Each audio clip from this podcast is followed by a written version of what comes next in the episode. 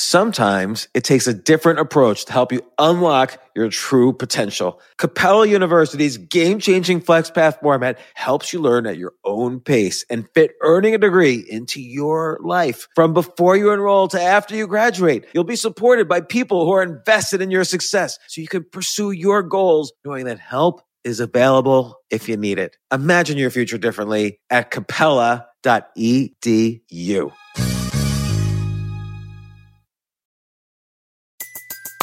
Everybody in your crew identifies as either Big Mac Burger, McNuggets, or McCrispy Sandwich.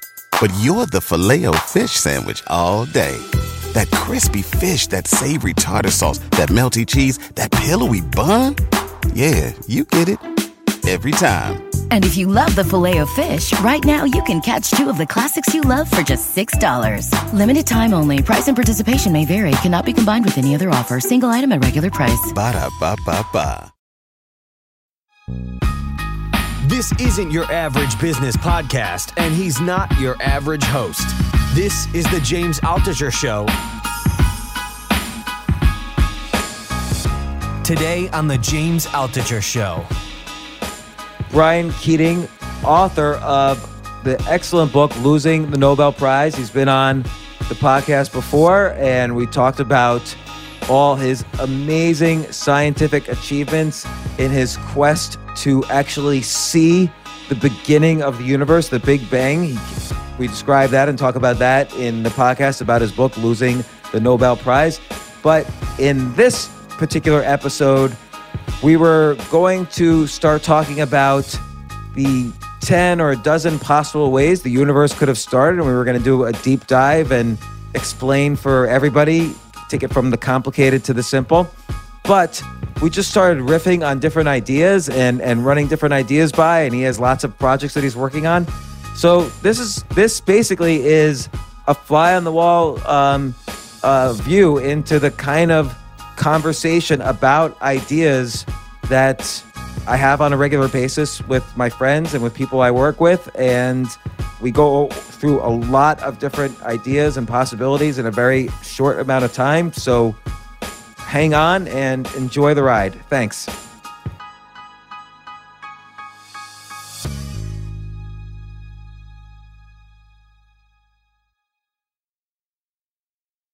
So you hear me, James? Yeah. Okay. So another one I do with my kids sometimes, or did with my kids, my two older boys, seven and nine. I said, you know, let's say you guys are in the kitchen.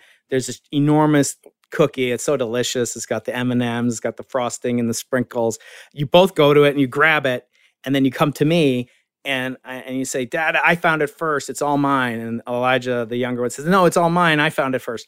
Um, what should I do? And so, and they always say, well, you know, I found it, I really did find it, or whatever. Or they'll eventually they'll say, all right, just split it in half.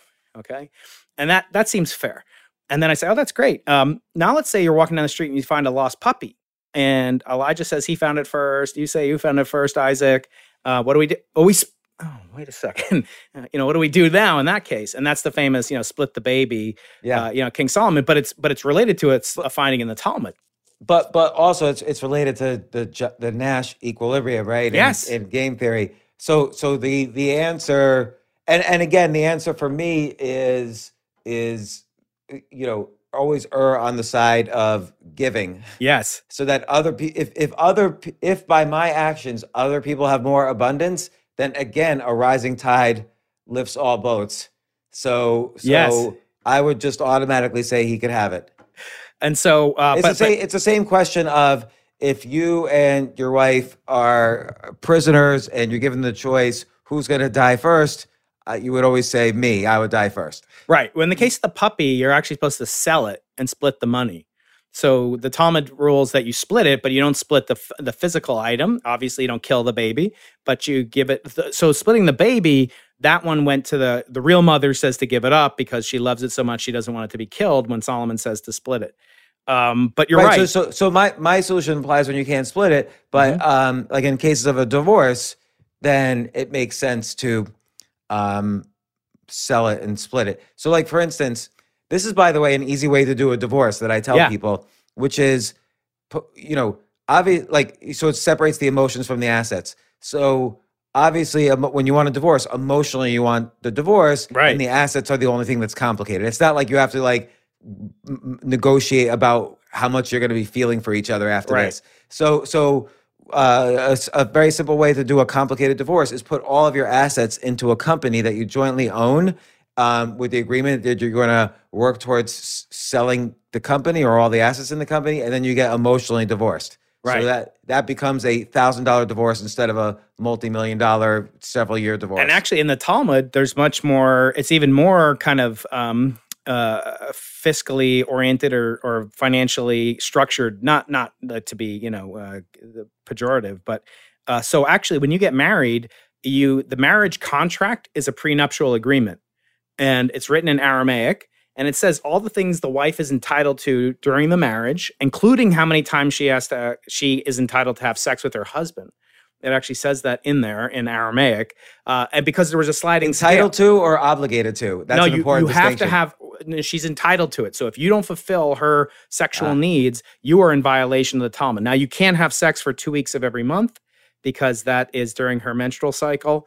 Uh, so that builds up a lot more. That's why Orthodox people have so many more kids than non, you know, Reform Jews because but- they.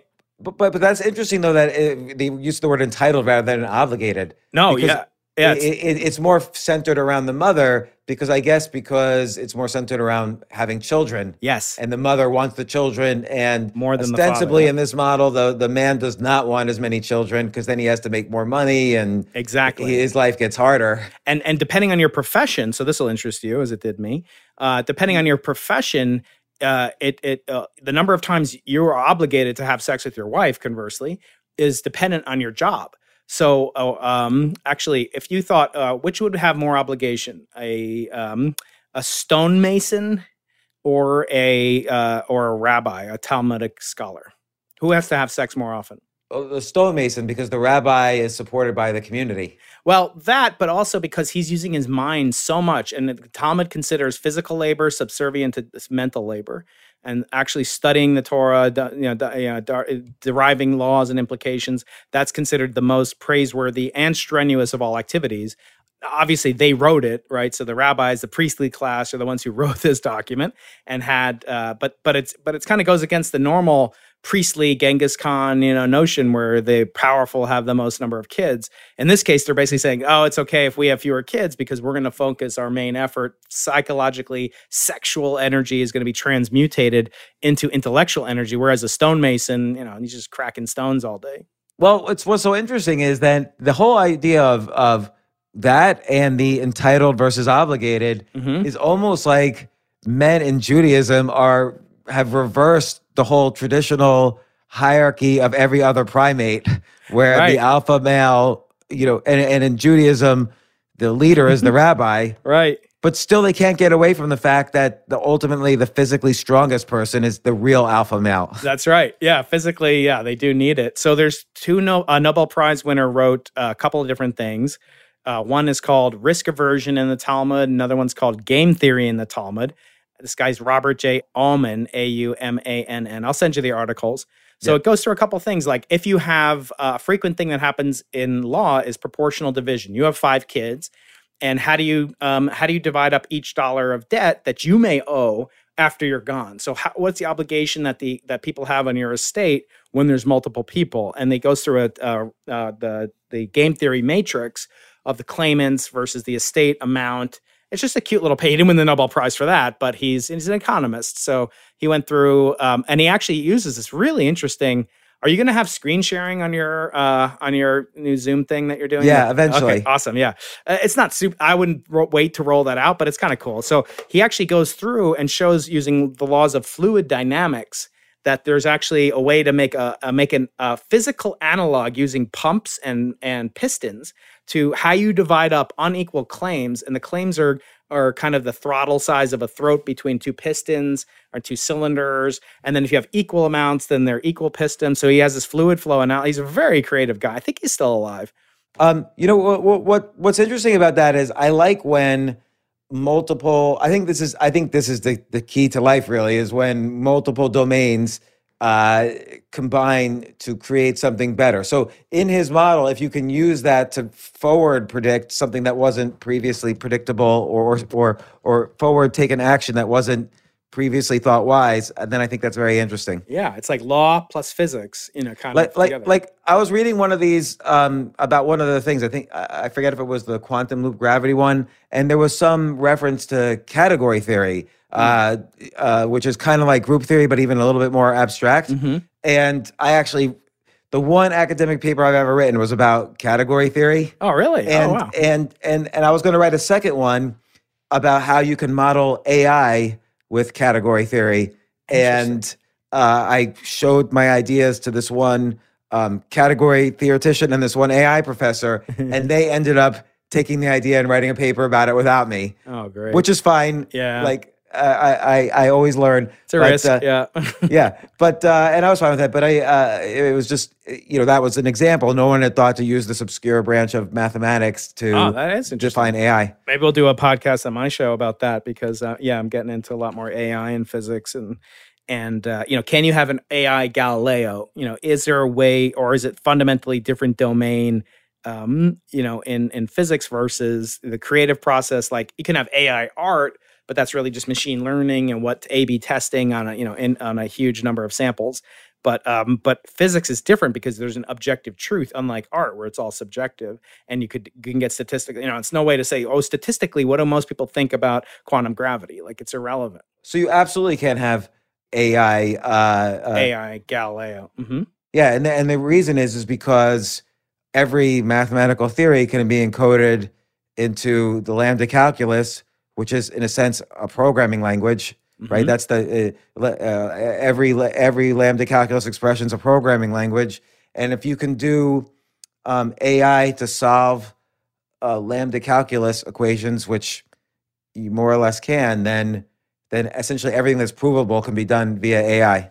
Oh wow. Okay. Cool. So yeah, let's let's make that a topic for. and you a- can generate theories using the just regular uh, deep learning that's happening now. Oh, yeah, yeah, that's true. Yeah, exactly. There is a guy at MIT named Max Tegmark who has this campaign for artificial, but really what he's doing is he's encoding existing laws, like known laws of physics, into uh, machine learning and just saying, like, would you get a parabola out? Like, can you get Newton's laws out of data? But this is something different. This is like, you know, would you predict the positron, you know, from first principles if you had no other because it's so different it almost doesn't fit into the existing framework of mathematics or physics. Like dirac had to add this extra concept called a spinor that you know no matter how much random you know monkeys throwing uh, darts at a dartboard you'd never come up with that because it's actually like you know what if what if it's like the 50 second dimension has these certain properties but every other dimension out of the infinity of possible dimensions doesn't have it? But you know he just tried it uh, you know and he had some intuition guided by yeah group theory essentially and now all of modern particle physics is based on that so So I'd have to. That sounds interesting. I'd have to see a little more how Yeah. it was using the group theory. But like something like the positron, let's say there was no mathematical basis for it, so you, it was hard, so it would be hard to derive from first principles. But you could still look at the history of creativity and say, okay, for every idea, let's try to invert it and prove it. yeah And so the electron inverted would be the positron, right? So yeah that's um, that's charge uh, charge reversal symmetry that's right Yeah. So if I say like, oh, um, uh, I want to, I, I want to use AI to make. Let Let's say there's a country with no, they just got the internet introduced, and now I want to use AI to become a billionaire. I can say, well, okay, uh, in America, Google, a search engine got big, so let's make a search engine in this weird country with this weird language. right And so that's how, with from first, without first principles, you could use corresponding theory, you know, creativity to right you could have a theory of, of creativity.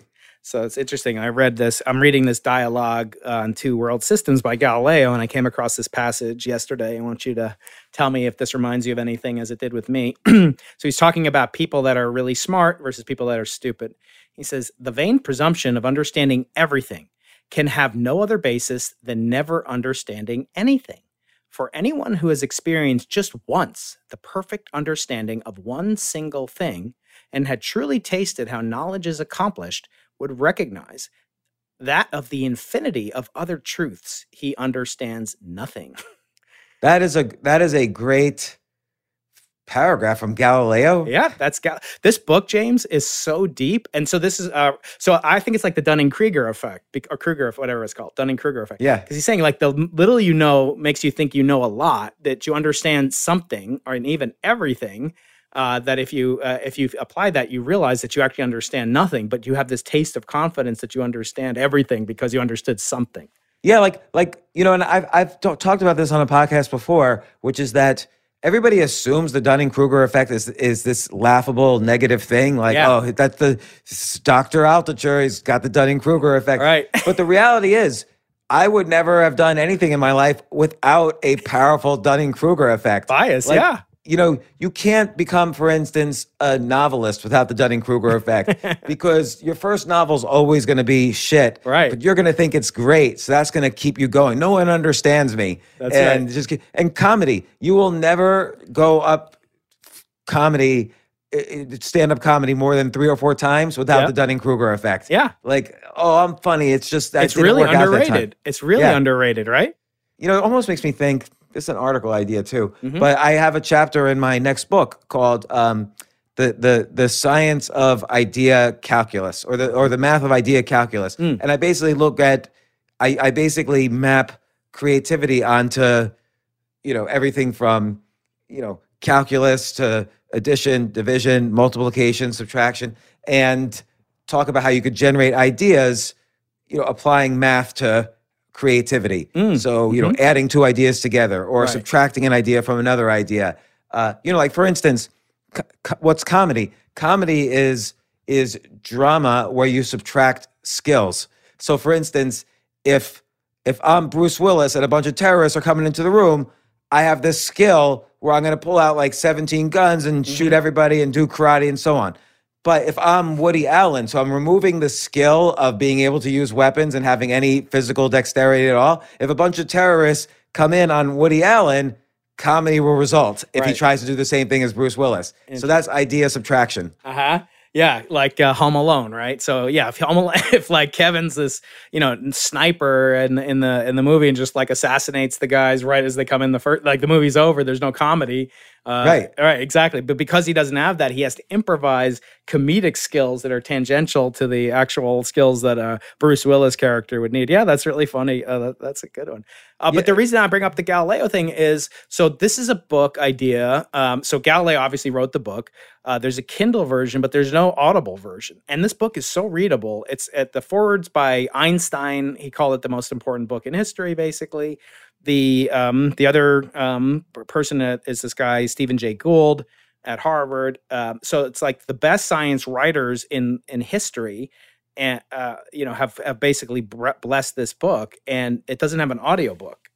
And so, That's so interesting. I'm wondering, like, how do we go about like making it into because it's so readable. He has, I mean, there's just a couple of, you know, it's it's structured in this platonic thing, but it's up to date. You know, he did idea sex with uh, Copernicus and Plato, you know, separated by two thousand years, and just really trying to, and he was full of biases and.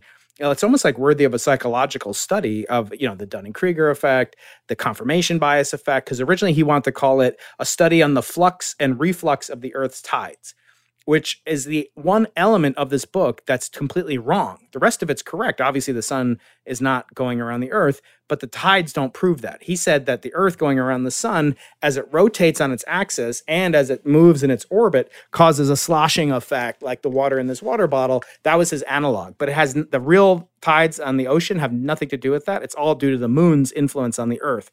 So he, he spends a lot of times proving that the moon is just like the earth and and of course it's full of intrigue because it's related to you know how he got imprisoned and he insulted his the pope who was once his best friend So so so it's it's just thinking how to do this. Like yeah it's all public domain, so you don't need any permissions. what about the translation though i mean i'm reading a translation by this guy who's also dead this guy stillman drake in my book i printed pictures from it and i just said you know oh it's public domain which it is but you can't just like go to getty images and, and take a picture of it so how do i how do you get around that the fact that it's yeah, uh, the, the translation is not public domain, right? So Yeah. so like for instance, Wayne Dyer once did a book about the Tao Te Ching. Yeah. and it tur- and he did a it's one of his best selling books. Mm-hmm. It turns out it was based on a translation by Stephen Mitchell. Mm-hmm. So Stephen Mitchell sued him, and um, uh, uh, and Stephen Mitchell's married to another big self-help writer. So it's funny, just all these self-help writers about you know personal empowerment are Right. all suing each other.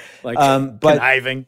what what you can do is though, I wonder if there's any public domain translations, or if you use Google Translate and fix it up yourself, you know, so you translate it effectively using Google, the help of Google Translate, uh, and you could kind of match, you know, just to make sure you're on track. You can match what you're doing with other translations, make sure you're you're you're translating correctly. You could just make the translation. And then what I would do is I would hire a professional reader to read the Galileo parts, but then every other chapter would be you commenting, you know, with all of these observations like Dunning Kruger, or this is what he's saying to avoid the church, or this is, you know, idea, whatever. And uh, uh, I would totally do that because audiobooks, by the way, sell more than every other kind of book right yeah, now. I know. Yeah, they're like super podcast. I mean, this is 500 pages long. The other idea I had is like get someone who's Italian. He sat there in the studio and read it, and he has a good English, you know, American accent, so that's fine. I mean, he's Italian, but you know that at least makes it a little more plausible. Even though he's just reading from this guy's. I mean, the guy who wrote it, who did the translation, is dead, but um, you know, But his estate uh, will own the. I mean, I don't know all, all the exact cutoffs when he doesn't Like it's Yeah. sixty years or something like that. yeah, it's so, not that long. Eh, it's yeah. close. So so, but I would just translate it somehow, or or or use Fiverr, uh, like F I V E R R. yeah, yeah, I know them. Yeah. Oh wait, wait, James. Actually, there's an original. So he translated it from a 1911 translation, which was translated from a 1750 translation. I mean, there are a lot of English translations that are hundreds of years old. So I okay, yeah. So I would take one of those public domain translations and just modernize the language, and then you're done. Yeah. Okay. Great. Because Mm-hmm. yeah, those are public domain. Yeah. I mean, the thing is, I don't want to do it. I don't have 20 hours to sit in a booth, you know, and read the thing. But um, But yeah, but that's where I, this is what's great about this as a, it's not your book, it's Galileo. So Mm-hmm. just get a professional reader for that part. But I would do oh, the You know, intermediate chapters. Yeah. yeah. And Yeah. then you could just riff even. You don't even have to have like a scripted or written version. Right. Yeah, that's that's actually very interesting. Yeah, and it also adds value to the existing written book, which is always a bestseller, right? So, like um, Peter Diamandis always audiobook narrates his books um, with his co-author Kotler, and then they have these intermediate riffing chapters between each actual printed chapter, so you get actual extra value from the audiobook as compared to the written book. Yeah, and um, uh, I, I, when I did the audiobook for Choose Yourself, Mm-hmm. I did it totally riffed. Like I stuck to the basic outline, Uh huh. and then I would just riff new stories and extra stories and stuff like that. People, because so then it's like a completely separate product. Yeah. so people would have to buy both. Right. Um, and uh, but with this Galileo one, there's so much fuel Oh, in yeah. in what I call this spoken wheel model of you know one idea is the wheel, but then you generate lots of spokes out it. You could get that. It, that's fuel for TED talks, for uh, corporate Calendar, like uh, daily a advice. calendar, Mm-hmm. corporate consulting or corporate business talks, like the Galileo Mm-hmm. method of creativity, and you're going to train, you know, everybody to think like a, a Galileo. Yeah. And you go into corporations for 150 thousand dollars for a weekend boot camp. Yeah. Uh, and uh, you could do a podcast series, one chapter per, uh, uh, one episode per chapter. Yeah. Uh, so there's lots of lots Yeah. of different things that could spin out of that. Uh, I think so. Yeah. So there's so the other well, we didn't finish off the Talmud idea. So um, I'm just debating right now. So one thing I'd like to do personally. So I don't know, Jay, are you recording? I forgot. he is, but this is Okay, this is not. fine. Jay, so you'll stop. I'll just say I We're don't not need gonna use this anything. No, it's fine. No, we should use this because we had a lot of good ideas. It'd be fun to get paid to actually do this instead of you know like spending ten thousand dollars. Thanks to Jay's advice about microphones, mixers, sound machines, cloud lifters. Okay. Anyway, uh, I'd like to be at least not so negative, but I would like to have the satisfaction of putting stuff out. You know, it's like my book sold ten thousand copies, maybe. You know, which is not bad for especially. no, for, it's great. Yeah, um, and audiobook more. You know, probably twenty thousand total units. a, a book about losing the Nobel Prize is not going to be Harry Potter. Yeah. So you have different metrics for success, but still, you know, copies and money are are, are ways to measure it if you did a good job. If you did the job you wanted to do. Which is what exactly. So I mean, I've measured that also by like how many emails do I get from someone in Pakistan, you know, writing an Orthodox, you know, practicing Jew, you know, about how much it changed, you know, her life. You know, she's like, it's cra- you know, she's a devout Muslim and and she wants to be on my podcast. She wants to be on her. po- You know, it's just it's funny how those little Ugandans write me all the time. Uh, but anyway, the uh, the so the question I have is is like yes, we could do this 30 day book on the Talmud, but I almost feel like, yeah, there's still the prestige of publishing with a publisher. Uh, but I need it to be easy because I just I don't have the time. I'm doing the Simons Observatory. I'm trying to, you know, we I think the book that you and I are talking about definitely 30 day book, uh, or you know whatever Amazon Yeah. self published. We got to do it that way, and and that'll be a dream, you know, to do that with you. But the um, the Talmud book I think is it, it could fulfill one of my other desires in life, which is to be like a unique kind of lecturer that can talk not just about like business. I think there's too many, but like ethics and morality and just like how do you treat people. Like one thing that in the Talmud, it's and actually comes from the Torah itself. If you say that I killed somebody, but you lied, then you get put to death.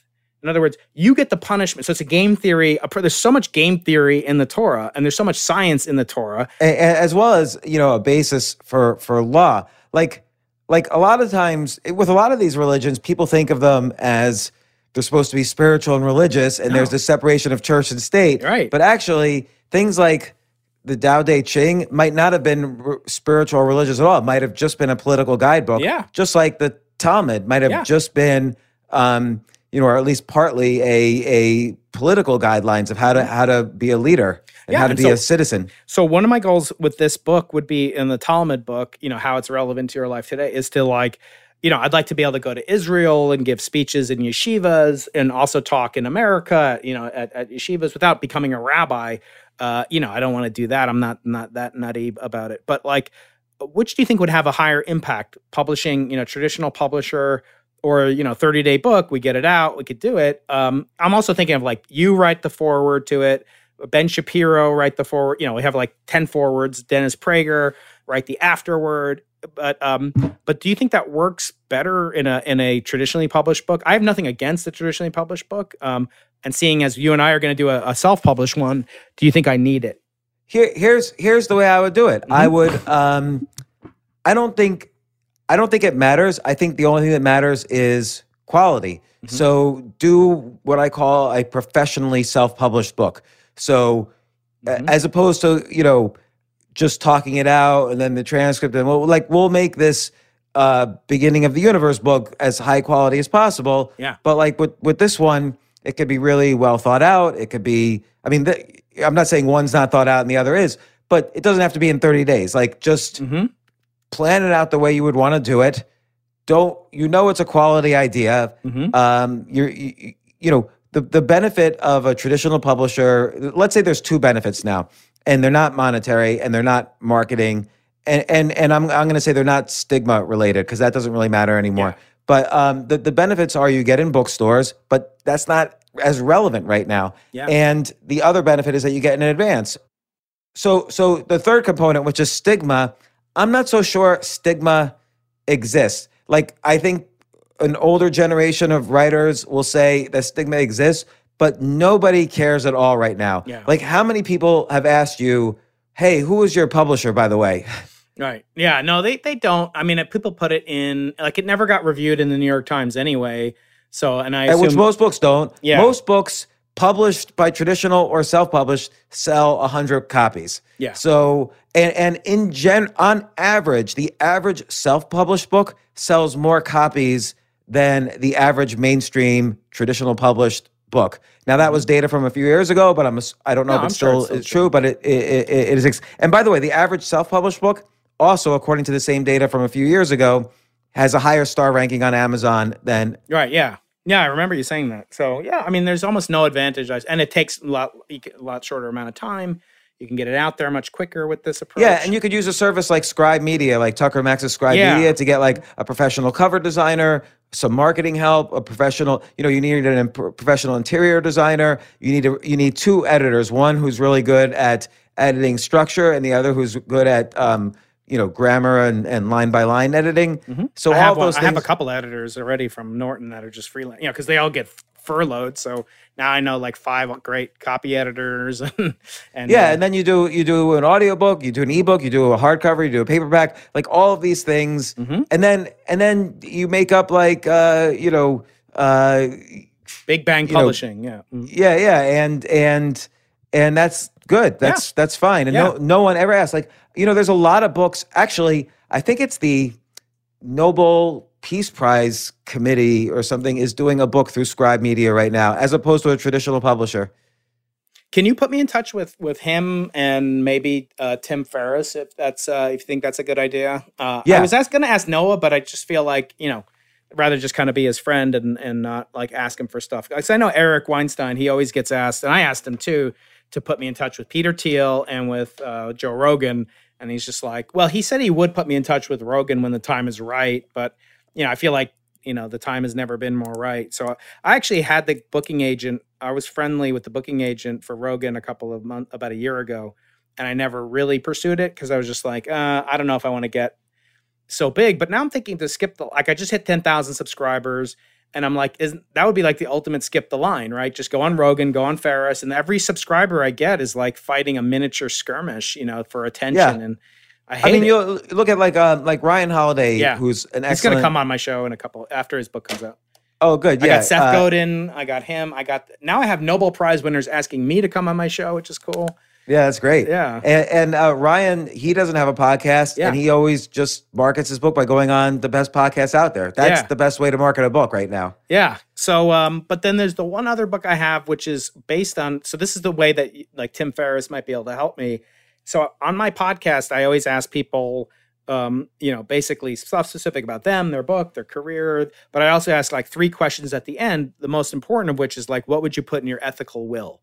Not your monetary will, not what you're going to leave to your kids, but what do you want to leave to humanity as a guideline? You know, as as you know, kind of like what Tim did with the billboard. But I think it's a little bit more nuanced the way I do it with like a monolith floating on a space asteroid or something. You know, a little bit more tangible. And um, and so the, the thing I'm wondering about from Tim is so I'd like to take all those conversations, Jim Simons, you, uh, you know, these uh, uh, the women who lost the Nobel Prize for discovering pulsars, you know, get all these great women, Carl Sagan's widow, um, and and men, and put them and have a book and just have what what is their ethical will, like what do they want to leave, Oh yeah, and like have that. the first chapter be like an introduction, like a little bit of a Jewish kind of spin to it, like what the ethical will is comes from you know Jacob and the Talmud and the Torah rather, and Moses and the Deuteronomy, et cetera. And just kind of like frame it, but why it's so important. And here's here's a list of people I didn't interview: Barack Obama, you know, Oprah Win, you know, just kind of name recognition, whatever. So that's it's kind of like this book by um, David Brooks called The Road to Character and he talks about like there's two different um, versions of the creation story in in the in, in the Bible, and this famous rabbi named Soloveitchik uh, said that it represents two different um, aspects of a human being. Like Adam, the first uh, human ever created, he works the soil, but he also communicates directly with God. So uh, this rabbi called it like resume virtues, like what I've done, you know, to work the soil and name the animals and, and like all the productive daily work, you know, what college I went to. Um, oh, and then there's the the uh, ethical vert the uh, the eulogy virtues, which are much more important. Like he was a good man, he was a kind soul, he was a good. That's the thing that matters most, right? So if your kid isn't good at sports or she's not pretty, you say, "Oh, at least she has good character." But that's like the most important thing. Like I'd rather have my kid Right. be great character than be the captain of the football team.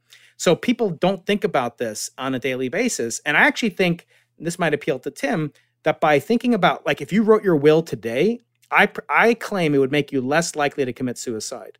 If you have some suicidal ideation, if you just wrote your will and include your ethical will, what you lived for, what you stood for, what were the most pivotal moments in your life, what you overcame, I think, you know, it's almost like self-evident that it would make investing your life with more meaning. So there's a stealth component to writing your will. So the end of it would be how to write your ethical will.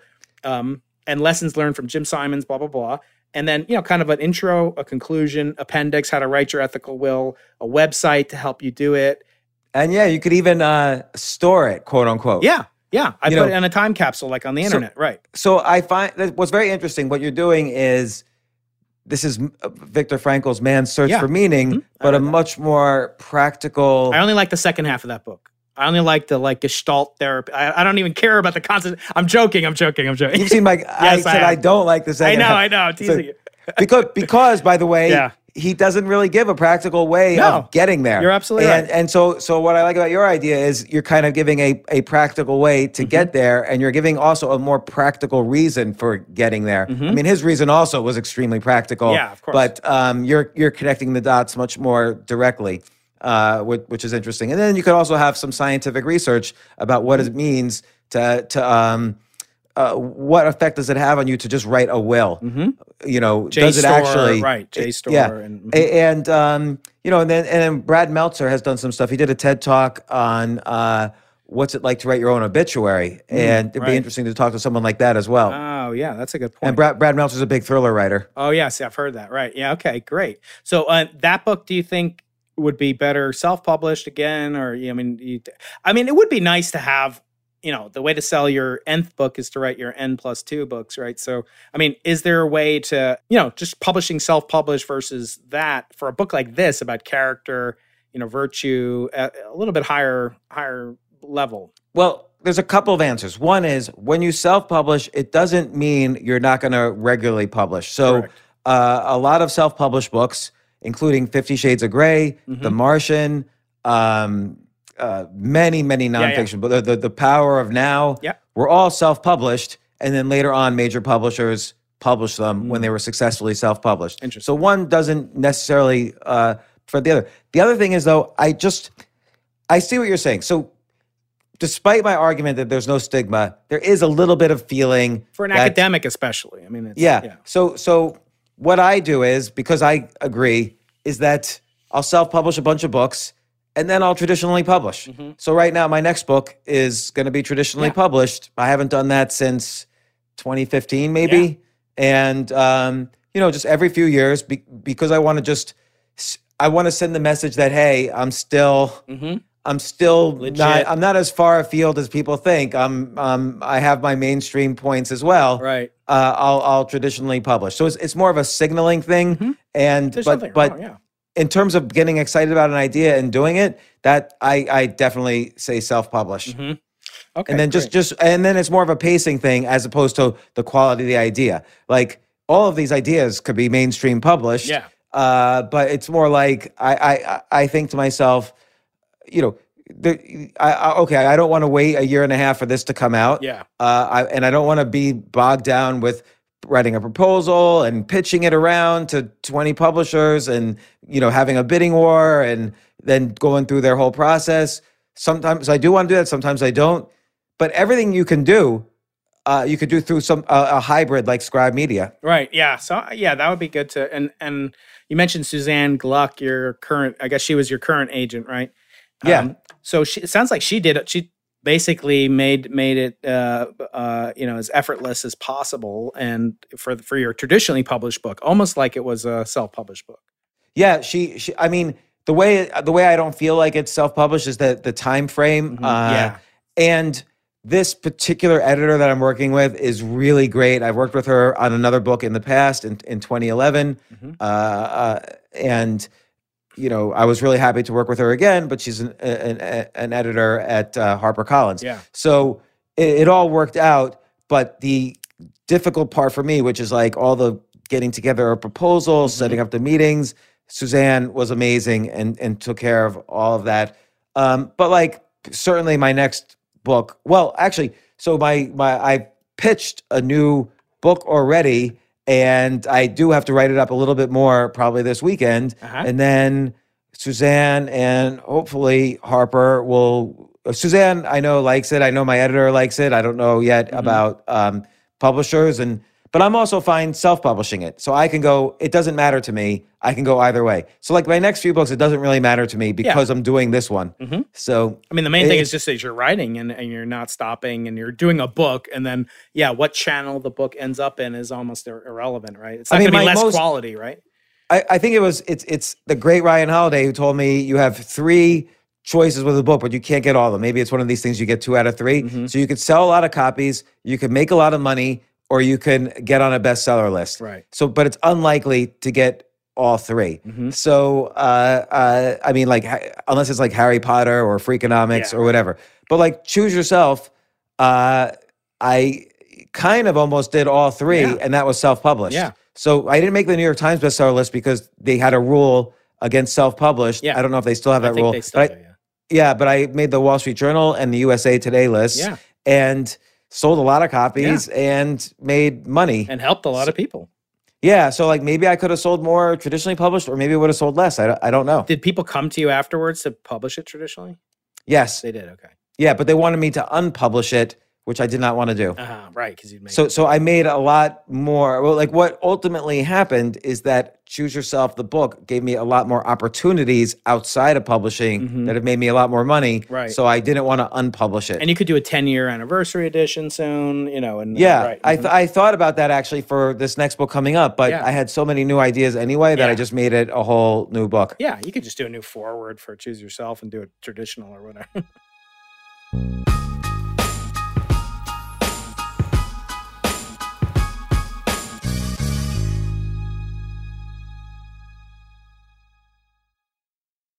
Yes, it's totally true. Airbnb has changed my life. If anything, they have made my life so much better. Like I used to live in Airbnbs. I, I lived in over 100 or 200 different Airbnbs over a three year period.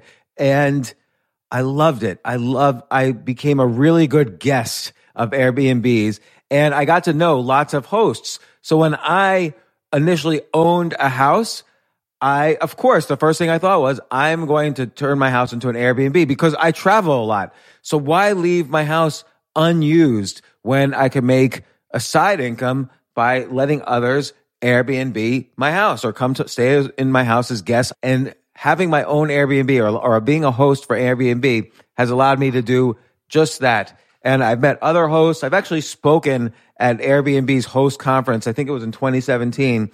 I met so many just nice hosts. It's a great community. And I love, you know, turning my own home into an Airbnb. Like I'm traveling to Austin next month. My home's going to be an Airbnb while I'm away, and I'll stay in an Airbnb. I'd rather stay in like a three story house Airbnb than in one tiny hotel room in, in the middle of Austin during South by Southwest. So listen, while you're away, your home could be an Airbnb. Many people host on Airbnb, but there are people who are just letting their house sit empty who've never thought about it or didn't realize their space could be an Airbnb. Hosting can easily fit into your lifestyle and is a great way to earn some extra money. So if you have a home, but you're not always at home, then you have an Airbnb. Your home might be worth more than you think. Find out how much at airbnb.com slash host.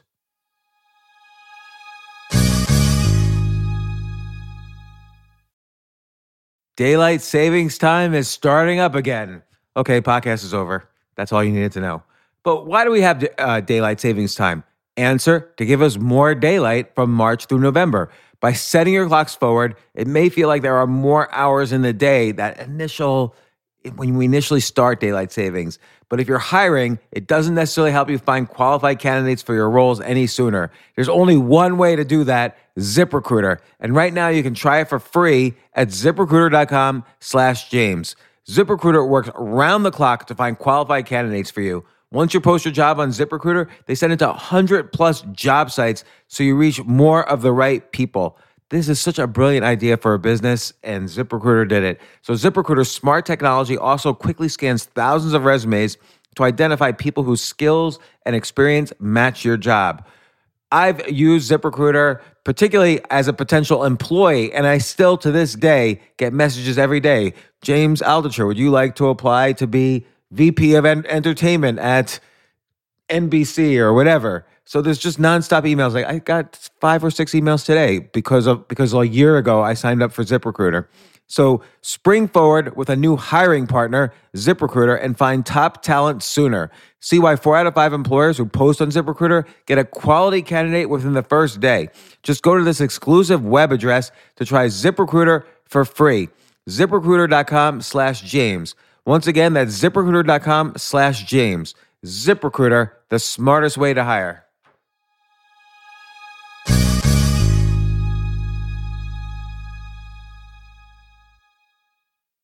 Hey, listen, men's health is important. Men act all cocky and like they don't need anything. But the reality is, as you get older, there's some things you need. And it often feels like we're too busy to take care of our health problems. Like, I'd rather do anything than go to the doctor or the dentist or the pharmacy or whatever. But now you don't have to waste your time if you use HIMS. HIMS, H I M S, Hims is changing men's healthcare by providing simple and convenient access to science backed treatments for erectile dysfunction, hair loss, weight loss, and more. The entire process is 100% online, so you get a new routine of improving your overall health faster. Jay, you listening to all this? Yes, I definitely gonna use Hims from now Not on. that you need it. You're you're young and healthy. James, I'm 35. You, you're getting there. You might you might need it. Who knows? But if prescribed, your medication ships directly to you for free and in discreet packaging. No insurance is needed. You can manage your plan on the Hims app, track progress, and learn more about your conditions and how to treat them from leading medical experts. Start your free online visit today at hims.com slash James. Could you imagine that? There's a whole section just with my name on it. Hims.com slash James. That's how I how much I am representative of the kind of person who needs Hims. That's H-I-M-S dot com slash James for your personalized treatment options. Hims.com slash James. Prescriptions require an online consultation with a healthcare provider who will determine if appropriate. Restrictions apply. See hims.com slash James for details and important safety information. Subscription required. Price varies based on product and subscription plan.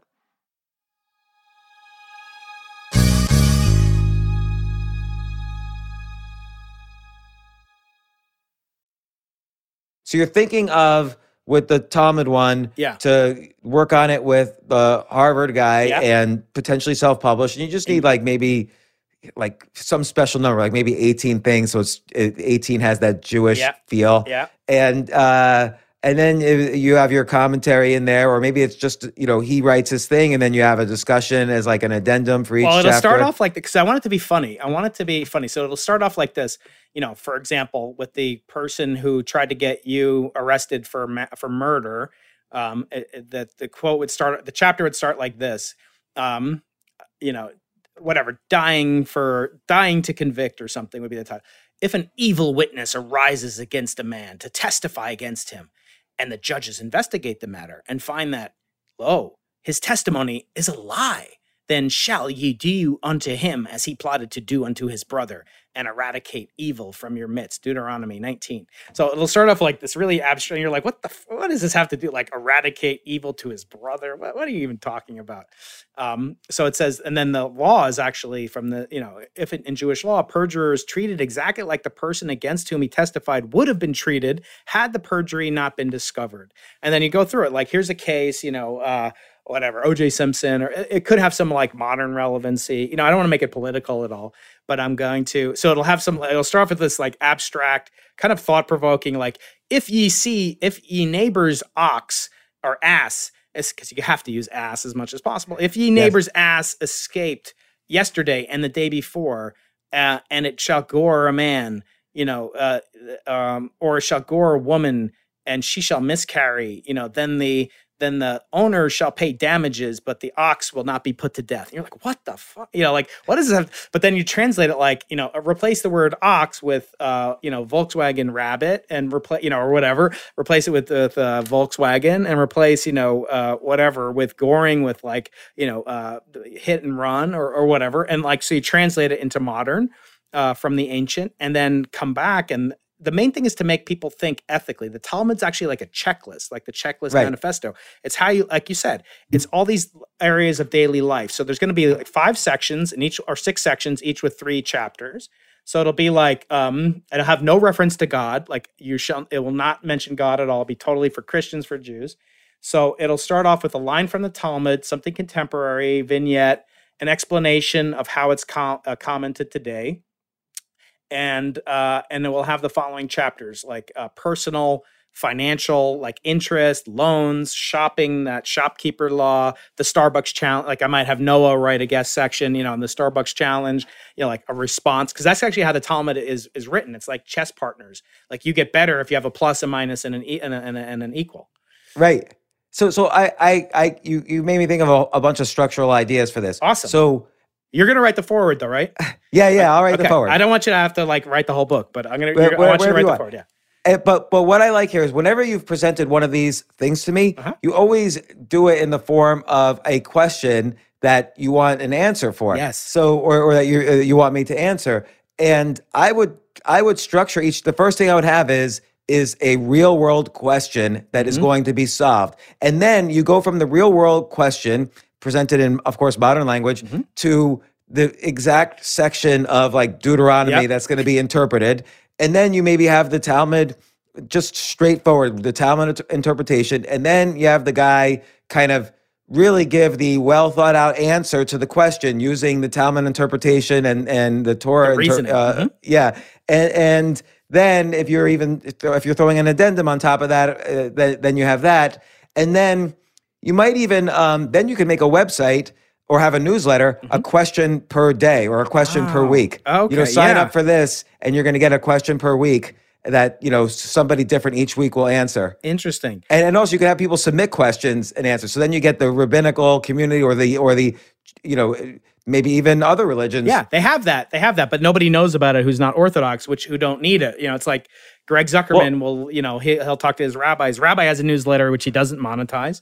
But but you know I've seen tho- those. Yeah. Uh, and, and I almost think they they border on and and I'm not Yeah. saying anything insulting to anyone in particular, but they almost border on what what I see when I see a, a pseudo intellectual. Like they Mm-hmm. use big vocabulary when they could use little vocabulary. so like whenever I see one of those things, they're always using so many. I can't understand them because they're using like so many like you know Hebrew and Yiddish terms Right. and terms from the Bible uh, that I can't understand it. So, so it's like I lose interest, even though the questions might be interesting. Yeah. Yeah, you can't get entry into it, right? Yeah. So I see this structurally is very interesting, and also as spokes and wheel. There's website, newsletter, Yeah. um, and then by the way, I know like the public speaking thing is not is not as much interest, but you take anyone who writes any book peripherally related to Judaism, and there is nonstop public speaking. Oh yeah, it's, you never meet a you never meet a Jew or someone never meets a Jew and says, "Oh, that's that's great." You know, it's like, Yeah. like, it's always like But- something interesting about a But Jew. like, but like AJ Jacobs wrote um, "The Year of Living Biblically," yeah. and it's just kind of a humorous book, but it's his study of the Bible in a very funny but Jewish fashion. Yeah. and he it's he is still giving talks off of that. Yeah. and same with um Stephen Dubner, who obviously gives more talks on Freakonomics, but his very first book was called "Turbulent Souls" about. Essentially, re- realizing he was Jewish as an adult, his parents had converted to Catholicism Oh, that's right. when he was a little kid, and so he he he still gets speaking gigs off of that. Yeah.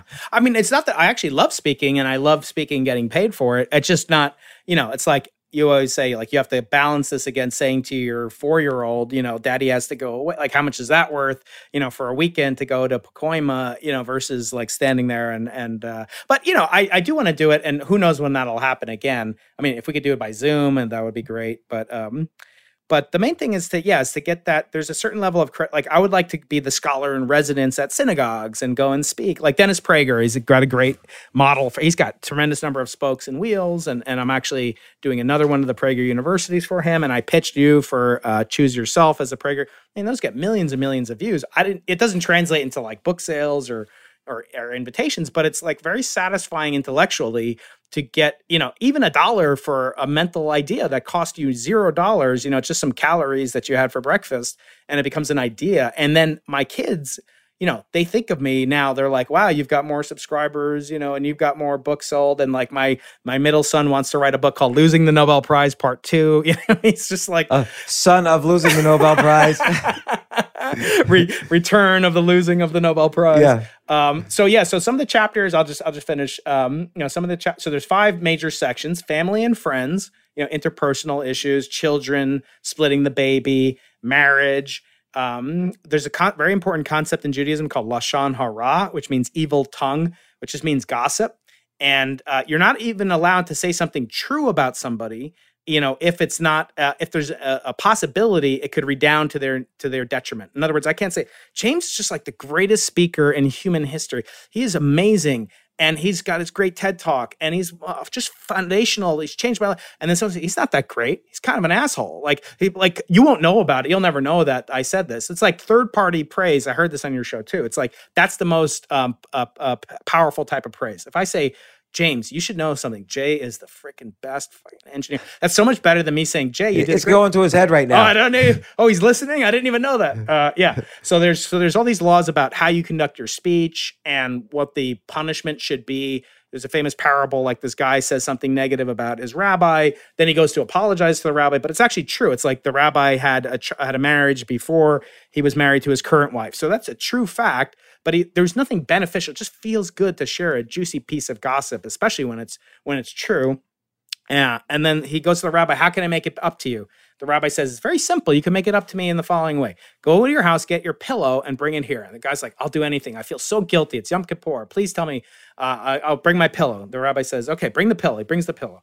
The guy says, What do I do now? The rabbi says, Take a knife and cut the pillow open and shake the pillow. And the guy's like, Oh, it's my favorite pillow, but but fine. If this will make it right, I'll do it. Cuts the pillow open, shakes it. The wind comes by. The rabbi says, Now go pick up every feather and that will be that will be your recompense to me uh, and meaning that like you don't ever know the outcome of the detrimental effects that it could have the ripple effects of what you do and therefore avoid it at first by not doing it in the first place even if it's true so that's interesting because i never thought of it that way yeah. but i guess that's true but uh, two two points in that one yeah. is like right now when i just was telling you uh, uh ryan holiday quote about book sales yeah. that's implicit praise for him because yep. I'm I'm quoting him, yep. and I don't want to say it without saying this is what Ryan Holiday told me because I don't want right. to unfairly take credit for what he said. So I had to pl- praise him, and uh, in order to convey this information to you. Right. Yeah. And it's also like people say, oh, I'm going to steal this joke of yours, James. Or, I mean, you know, as a comic, that's a big no no. But, but even like you steal someone's idea, that's considered theft. That's actually considered a damageable offense in the Talmud. So, like, just the reason I, I think it'll be interesting is because people spend their whole life thinking about either you know what their image is on social media or how much money they have or you know are they going to get the next $600 stimulus check? But you know how often do they really i think about it all the time because it's it's weekly in judaism. It's a ritual. Every saturday we have hours of discussion about the the, the portion in the torah and and it just takes you to this philosophical realm that most people don't have time for after freshman year of college and and i think may, secularizing that by saying hey yes if you like this here's my newsletter where you're going to get this in this secular way yes uh, you don't have nothing's going to mention god by the way you have to have a section about business and yeah. oh, yeah. finance here's the business section so there's interest Oh, but the other thing I was going to mention though about the saying something good and then mm-hmm. you have to pick up all the feathers. I obviously have seen an example of that these past few yeah, weeks right. where I wrote something I considered good, but you but once it's at when you write something, once it's out of your hands, you you have no control over the outcomes. Yeah. And some of the outcomes were so shitty. I it know. was like unbelievable. No, I know, like death threats and so forth. Um, everything, like everything under the sun, and so so I can see why, but but then you, at some point though, there's got to be you have to be able to say things that are good. You have to be able to praise mm-hmm. people who are good and, and sure. say, hey, you should call this plumber instead of this plumber. Yeah. But there is even like there's a website that's um, so you know like the Shabbos to an Orthodox Jew is very like you don't drive, you can't use a phone, you can't go to a restaurant. So there actually an Orthodox person thought he was doing something really good. He set up a website where people it was like Airbnb but it was for Orthodox Shomer Shabbos people around the world. So I'm in I'm in Pensacola, Florida. You know, in January. Actually, I am supposed to be there. Uh, but uh, you know, where can I go if I have to stay over Saturday night? That you know, the food is good. You know, and the and the hospitality is nice. So he set up this thing thinking it was a mitzvah, but it turned out to be like a really big sin and a very you know, because he was basically encumbering people. He was telling you know lashon hara. He was like basically praising them too much that could only invite negative. Like you said, that the food was good. Like that brisket sucked ass. Like I'm, you know, like and there was people were commenting on it. Like oh, I'll never go to that person again. They got yeah. So it's like even the best intentions can cause can can can negatively negatively negatively come back to to haunt the unintended. But, but if you take that to an extreme, though, then you can't ever do anything good. No, that's that's that's true. Of course, it has to be in moderation, but you have to look at the amplification effect, the leverage effect, the network effect, and in some sense, you know, I think yeah, of, of course you should you should, but but it's really like some people on Yom Kippur they don't talk at all. Like they actually uh, are in silence for fear that they might say something like this that is you know potentially coming back to to haunt them or you know to hurt them or, or whatever. So I think well it might be fun to to talk about that on Yom Kippur or uh, not on Yom Kippur, but uh, come back and discuss it. But yeah, the business stuff is like um, you know actually the hardest thing in, in the torah is to is to maintain um, honest business practices because it's the kind of thing like uh, there's a there's a concept because it's all for jews no i'm just kidding there's a concept like don't put a stumbling block in front of the blind right Um, and so uh, that that's uh, that's a famous law in the Torah. But what it means and how you apply that stuff, like who puts a block in front of a blind person? But of course, it's a metaphor, right? It's like don't do something when no one will find out, and uh, but you. In other words, like a blind person doesn't know that there's a stumbling block in front of them. You know, they won't know until it's too late. But you knew when you did it. Or you know, don't um, uh, don't uh, uh, be mean to the to the you know, don't hate the um your uh, your uh, a rich person in judgment like nowadays we have the social justice that's completely anathema to judaism you're not supposed to favor in fact you're supposed to say it says don't favor the orphan or the widow in judgment oh she's so uh, poor i feel so bad for her you know george floyd's you know wife or whatever like i feel so bad i'm i'm not, i'm not i'm not talking about the actual case but you know whatever i feel so bad for her i don't even know if he's married but but now i'm going to give her the settlement even though i don't know if i believe that that they, that he was actually in the you know whatever um, so it's all things that you wouldn't know that the other counterparty wouldn't know but the concept is that god knows everything like he knows you put the stumbling block in front of the poor person or he knows that you like you hate your enemy so much you're not going to help him when his donkey breaks down you know, and that, that'll be another law, you know, like when you see your neighbor donkey straining, like it's not your neighbor straining, it's his donkey straining, but you're supposed to help the donkey. And even in that way, in that sense, you're actually adhering to laws of society. That, that case is societal law. In business, there's like um, uh, things like if you can, uh, let's say you're in the Holocaust, um, and you, uh, but you can get your kid uh, saved you can you can bribe the SS officer. Is it legal to do that? Like, do you think that's that you should that something the Torah would look upon favorably? Uh, so uh, here's how I would answer that. Yeah. I would say absolutely yes, but then also my son would have to des- decide if it was legal for him to ex- accept getting out that way there are certain there are certain things like that, uh, but there uh, the majority rule is that you shouldn't. But but that doesn't mean it's right. So for example, if you see if you get a news report, you know Boca Raton Drive or wherever you are, um, you know is on fire, and there's a house uh, on fire and it's got a big swimming pool or whatever. There's five bedrooms or whatever. Uh, it's on fire. Are you allowed to like pray that it's not your house? Uh, Keep in mind that they thought prayer actually worked. well, know, that that I would say no. because what does it mean? Uh, well, I would say because just I wouldn't because you're you're you're implicitly implicitly praying that it's someone else's house who might die. Exactly. Right. That's 100% right. But in the SS thing too, right? Because you're but the guy's going to kill somebody. He's got to kill somebody. So by you saving your son, you're actually committing someone else to someone who doesn't have the money to. But I'm not. I'm not hoping. I'm not relying on chance Right. in that case. I'm taking action Right. to save my son. Whereas I wouldn't take action to. I wouldn't randomly pick. right. Right. Because Uh-huh. uh, uh, I'm. You know. I. I. it- Let's say responsibility goes in concentric circles. So there's family, then community, Mm-hmm. Right. then you know religious oh, belief. You know belief and. Mhm. Um, but there was there was something in there. Um, I'm gonna forget now. Uh, oh, you know, have you ever read uh, the the? There's a book, The Diamond Cutter, and it's about it's an interpretation, like a Western interpretation of the Diamond Sutra in Buddhism, Hmm. and a lot, some of these principles that you've spoken about also are in there. Oh, So interesting. the idea that you shouldn't. He uses.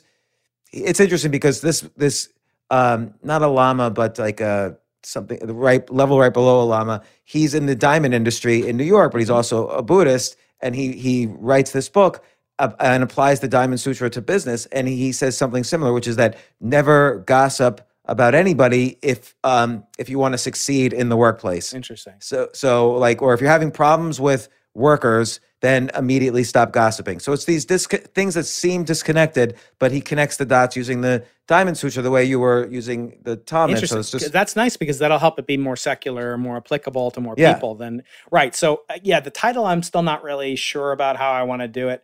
Um, but but the basic th- thing is like the end will be that there's no new thing under the sun, which is of course from the book of Ecclesiastes, written allegedly by King Solomon also. But you know, like how do you think about these things? Like it's better when I go flying. I'm a pilot. I have a, a, my own plane. You know, when I go flying, it's better to have a plan, even if it's a shit plan, than have no plan. Like make it up in the air, you know, because it's it's better to be wishing you were on the you know uh, in the air than uh, when you're on the ground than wishing you were on the ground when you're in the air. And like the checklist manifesto, I didn't really like that book so much. I thought it was very kind of uh, poorly organized. but thinking of a checklist for your ethical life.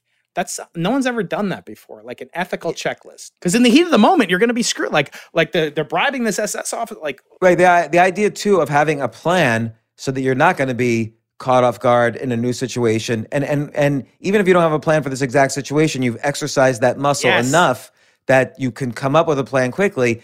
It's it's like in in chess, it's not as high stakes as flying, but Right. there's a there's a saying, uh, even a bad plan is better than no plan. Yeah, exactly. yeah. So- So having some kind of structure, it doesn't mean you have to believe in God. You don't.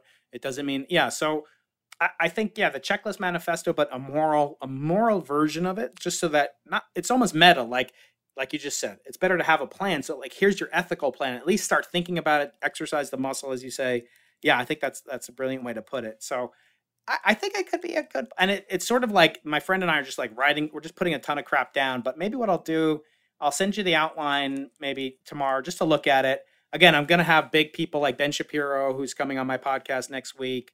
Um, I probably Oh, have, that'll be fun. Yeah, I probably have like uh, so you'd write the foreword. I might have Dennis Prager, who's super popular guy, write the afterword because he writes this book called the the Rational Bible, uh, which is another book idea. So I have a book, James.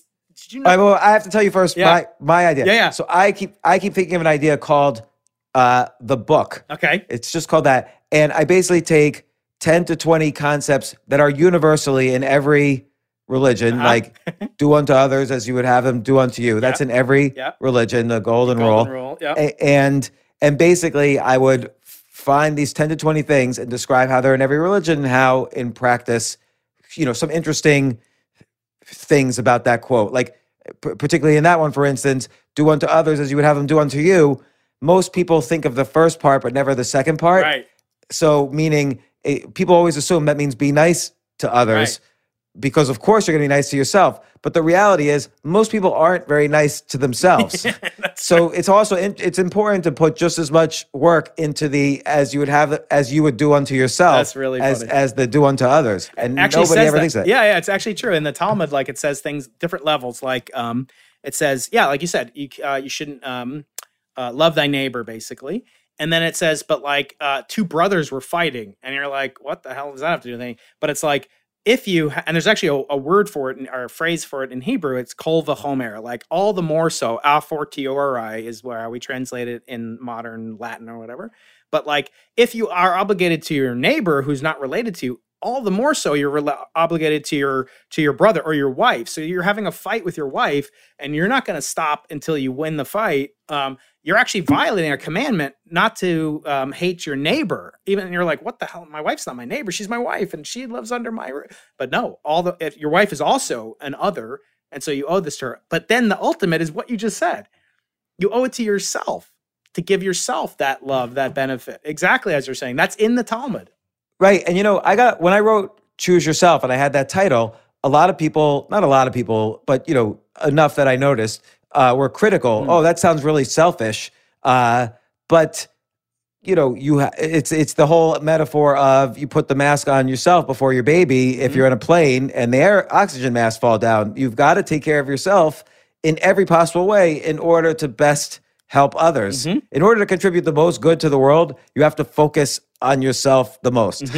Yeah, that's what I feel like with the ethical will. If you write your ethical will, you're not going to be as likely to commit suicide because you're going to be thinking about you're taking care of yourself, you're valuing yourself, you're tallying up yourself, maybe you're forgiving yourself, and maybe you're seeing a perspective that yeah, I felt like killing myself when I was 19 also, but I don't, you know, and now I'm 49, almost 49, you know, now I felt like killing myself, you know, whatever.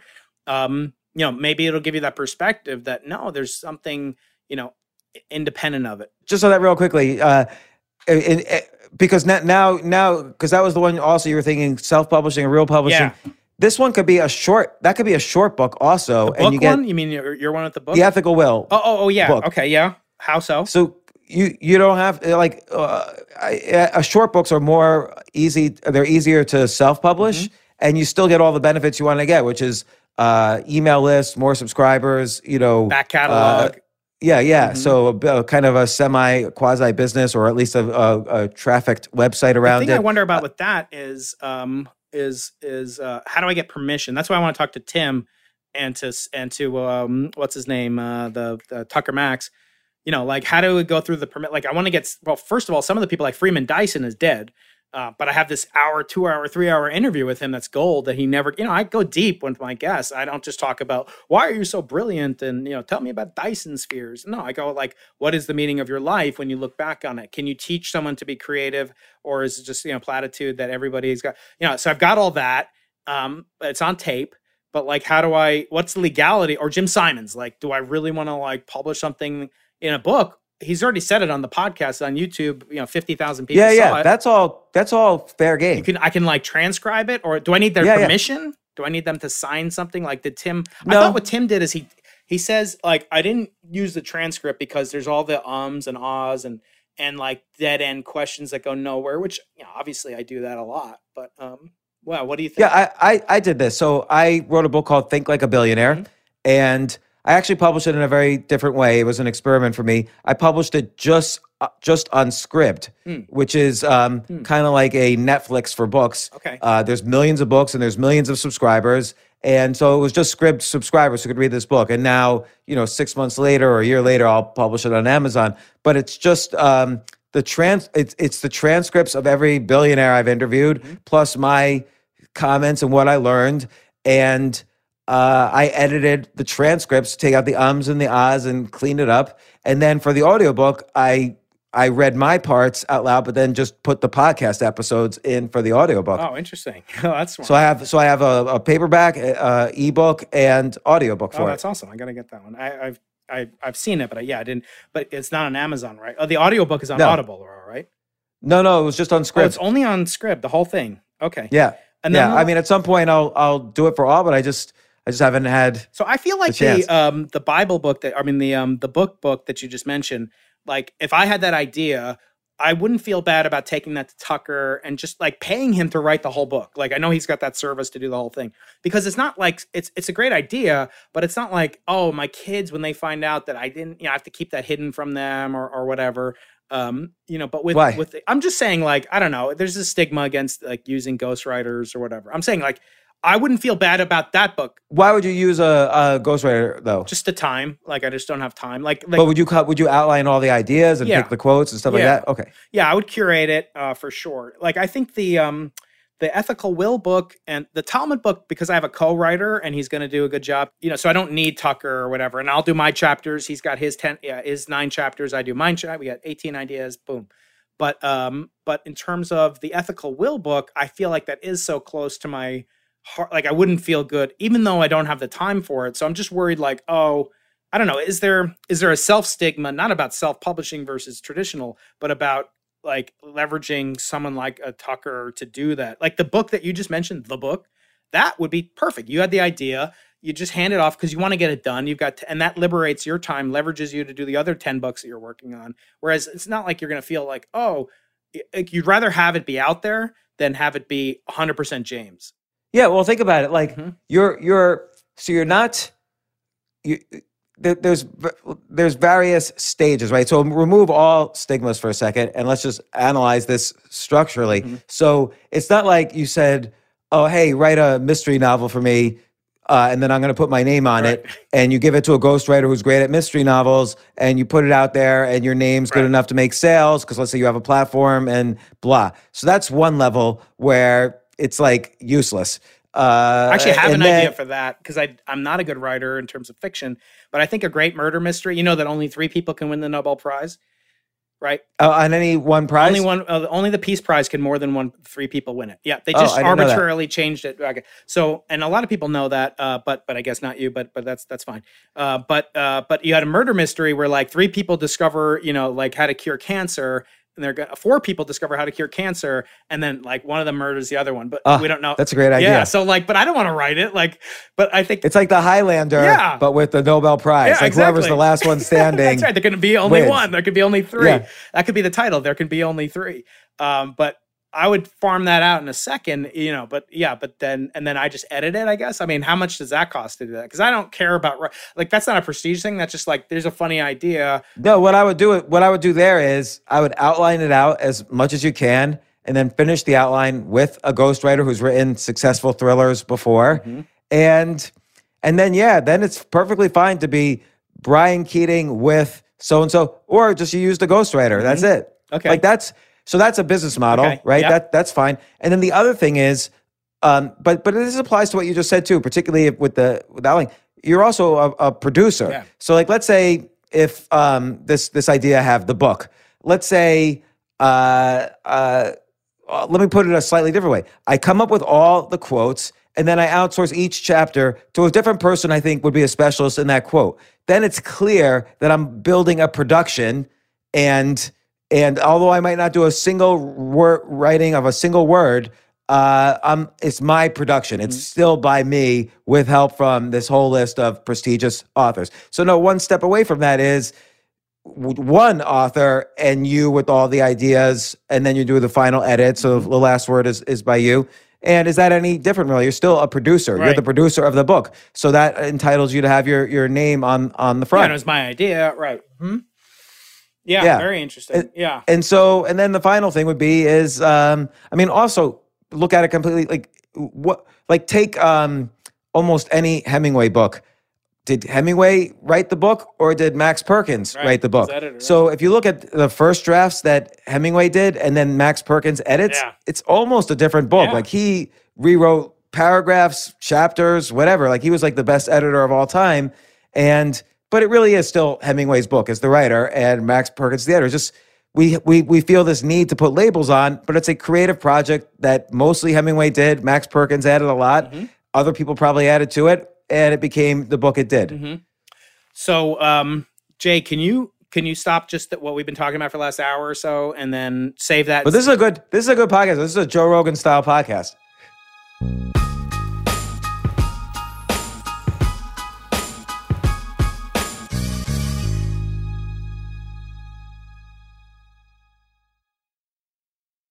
Let's include this part, uh, just this one thing, in as the conclusion of the podcast we were doing. So it's kind of like a teaser a little bit.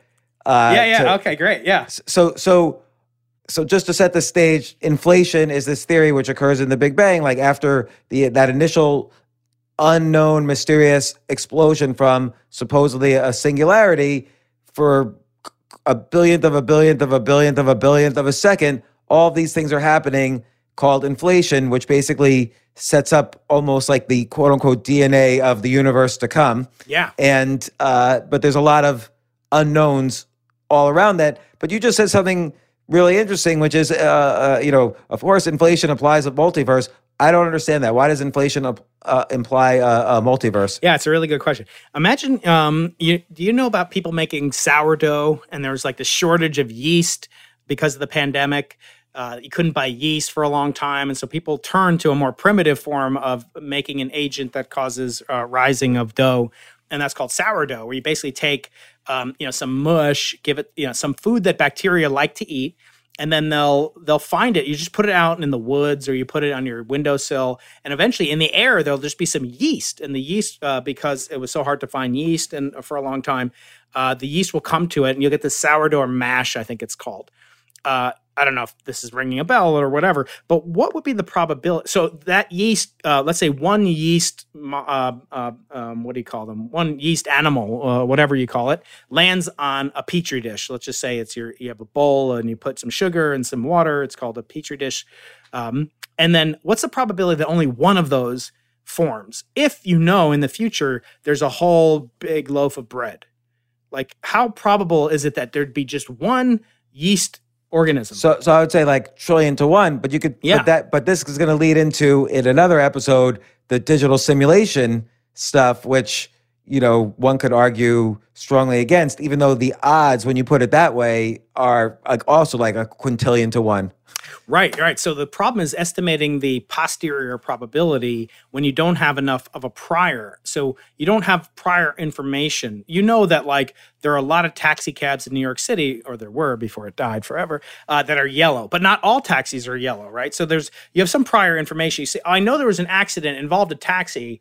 Um, if you say the ta- uh, if you say it was a yellow car, that's much higher likelihood that it was a taxi than any other type of car, right? Right. But the converse of it being like a black car, there are still taxis that are black, but the overwhelming prior information informs the estimate that you ultimately come up with, your posterior estimate.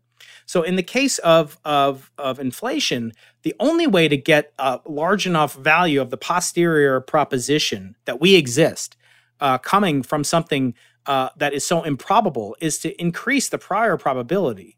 And the best way, the largest number you can think of for a prior probability, in other words, the fraction of, of possible universes there could have been at the earliest times in history, is to make that infinite, you know, to have an infinite number of possible universes, of which ours is just one.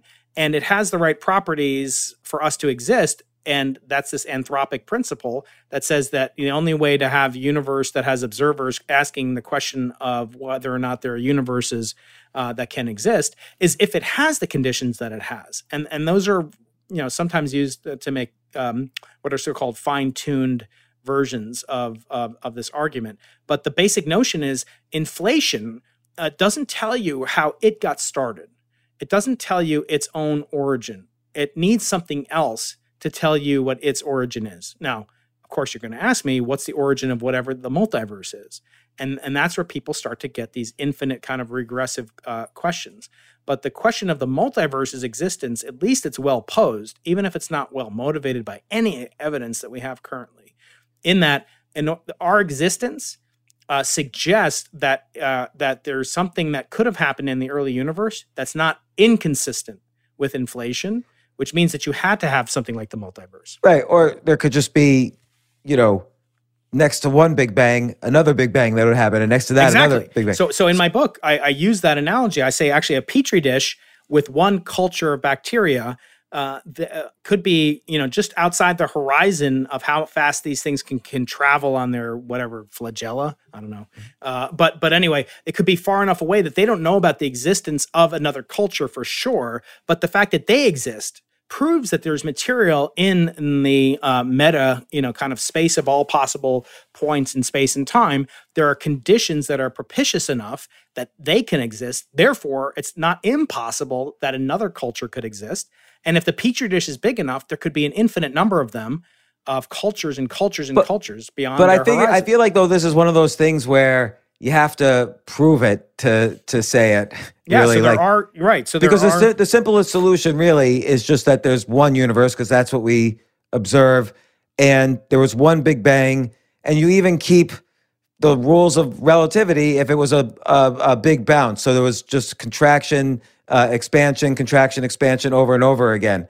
So, but then you're getting to multiple uh, infinite universes again as well. But does that does that count? Right. So the question of whether or not there's any reason to believe in in the multiverse is is a very good one and of course you'd like to have there be evidence right so if i say there are other planets outside the solar system until 1992 uh, or so 1993 or 4 actually we didn't know if there were other planets outside of our solar system we could derive that there should be other planets because there are other stars.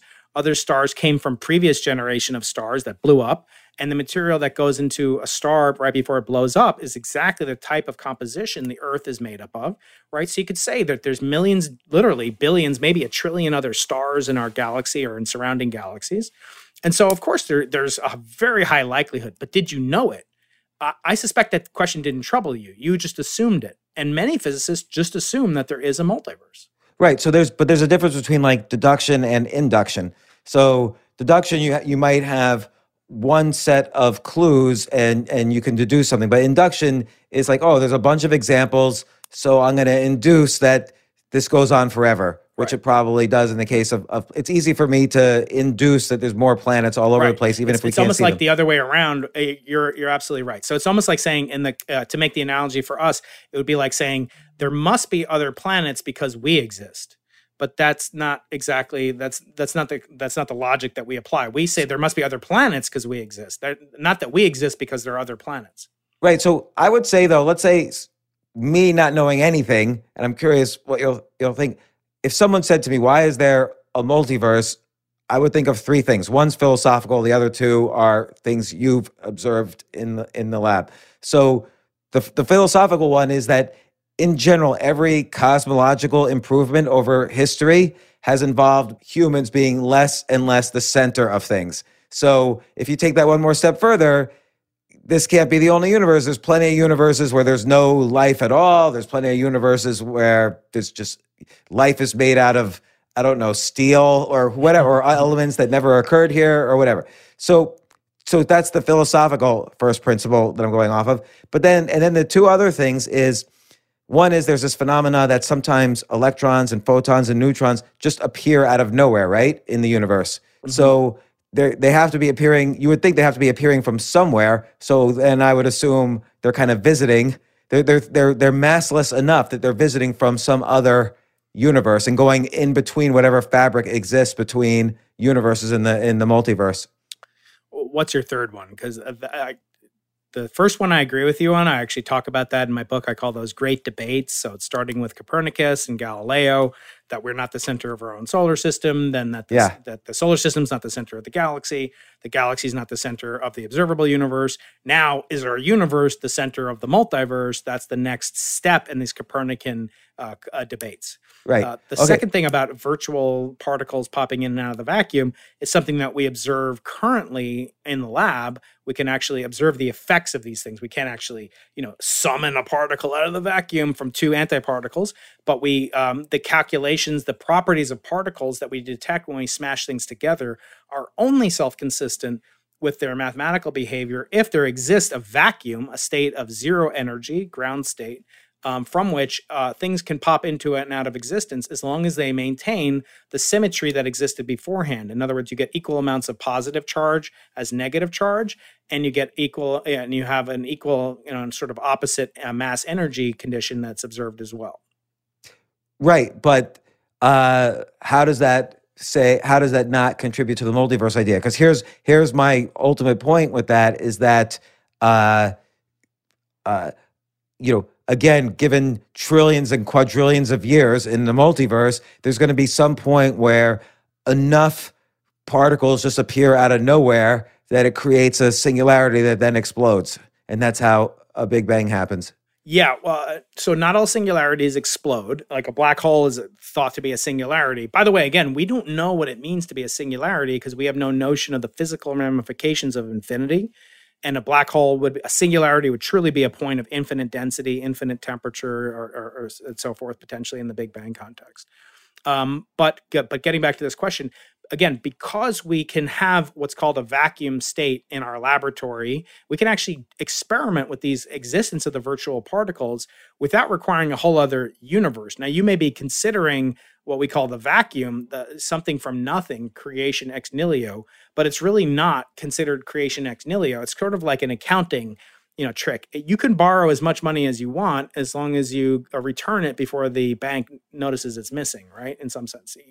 You know if you could go in an infinity uh, infinitesimal amount of time take out a trillion dollars and put it back a trillionth of a second later they can't possibly know that you took it so the vacuum is kind of like that you can borrow energy from the vacuum create particles uh, from the vacuum as long as they have equal and opposite momenta which is the amount of uh, directional energy they carry and they have equal and opposite charges. So you can't create net charge and you can't create net uh, momentum, but you can create net mass, right? So that's kind of weird. You created mass from something that had no mass, namely the vacuum.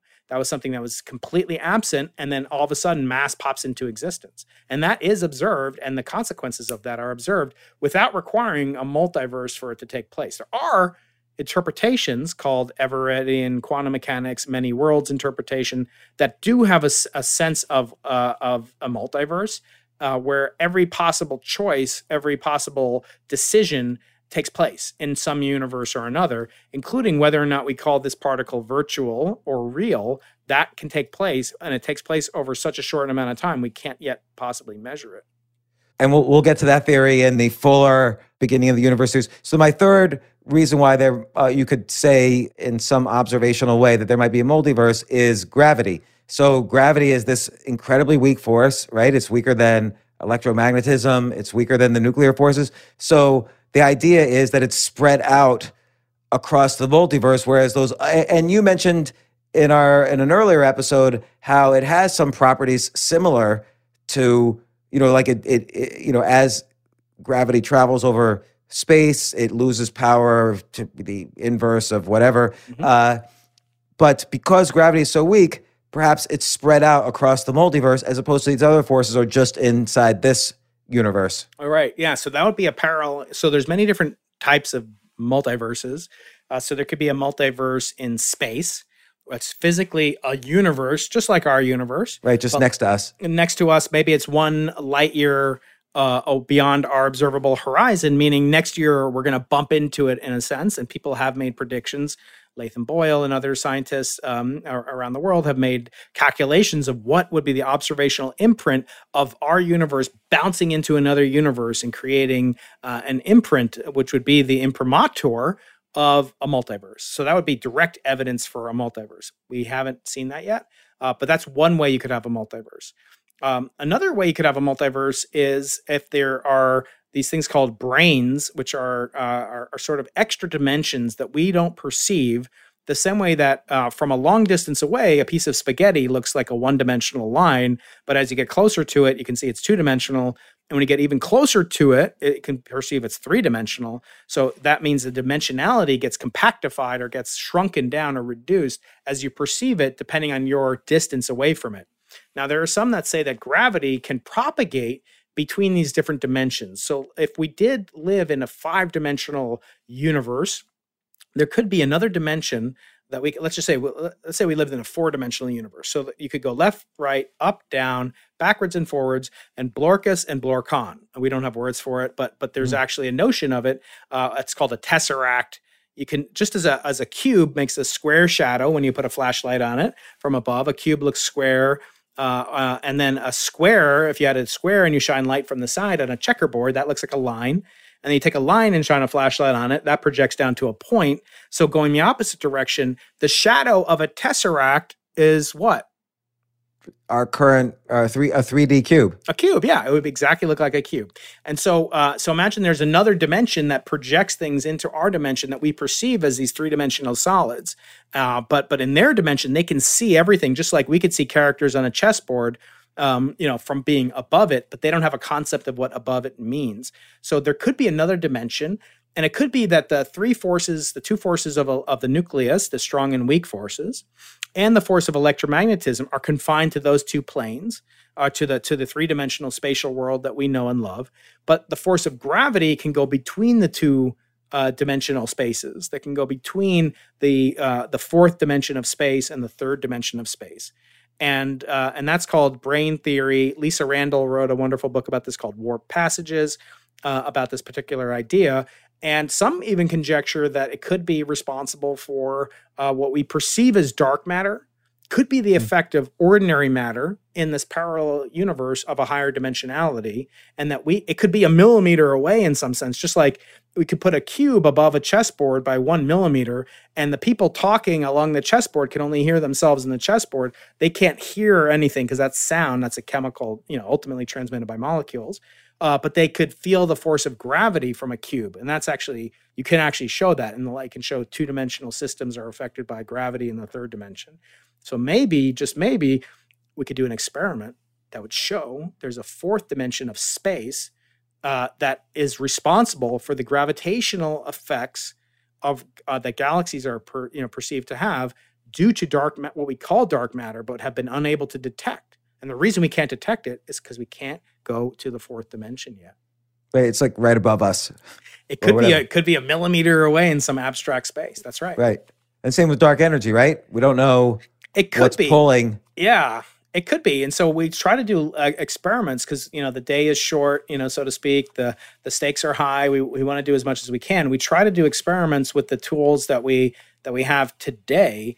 Uh, unfortunately, when you talk about gravity, since it is so weak, the scales in which you have to carry out your experiments are galactic or bigger. It's very hard to do like a tabletop experiment of gravity. I mean, the original force, the cool, the gravitational force, uh, when it was first uh, observed, was observed in the lab to have this inverse square dependence by Cavendish, famous uh, Cavendish experiment, which every you know uh, physics major does at one point in his or her career. Uh, so you can do it on a tabletop, but that's about it. That's like besides a, a ball rolling down an inclined plane, which our friend Galileo um, uh, used as a way to slow down the force of gravity so that it was commensurate with the technological tools available to him to measure time. Remember, Galileo was doing experiments before there was a watch. they were using like their pulse. They were using pendula. There was no reliable clock in 1632. Can you imagine like doing so like we're trying to figure out the multiverse, but we don't have a way to measure like distance or something? Like it's inconceivable how great an accomplishment that was. And yet all people learn about Galileo from these boring, oh, here's a ball rolling down a thing. What if I tell you, you know, like that was part of the reason he was put in jail and, you know, allegedly tortured? I think it would make science teaching much, much more interesting. Because science gets a little more blurry. Yeah, that's right. So, but uh, in term the the fact that gravity, which is completely different from these other forces, but still has this interesting mathematical property that's exactly the same, kind of shows that maybe that there's basic components to all of these things that are just exactly the same. And this is kind of like a, a, a tease of we're doing a, a, a several podcast episodes about the origins of the universe with with Brian Keating, super physicist, o- almost uh, Nobel laureate, uh, losing the Nobel Prize is his book. And this episode's been a great episode of just riffing on a bunch of uh, different different ideas. So uh, thanks once again, Brian, for with- this started off as just a pre-podcast conversation. It became the whole podcast. so so thanks once again for coming on the podcast and see you on your birthday to to start doing again the origins of the universe podcast. Getting back to work. That's Yes. right. Thank you, James. Have a great weekend. All right, thanks a lot, you guys.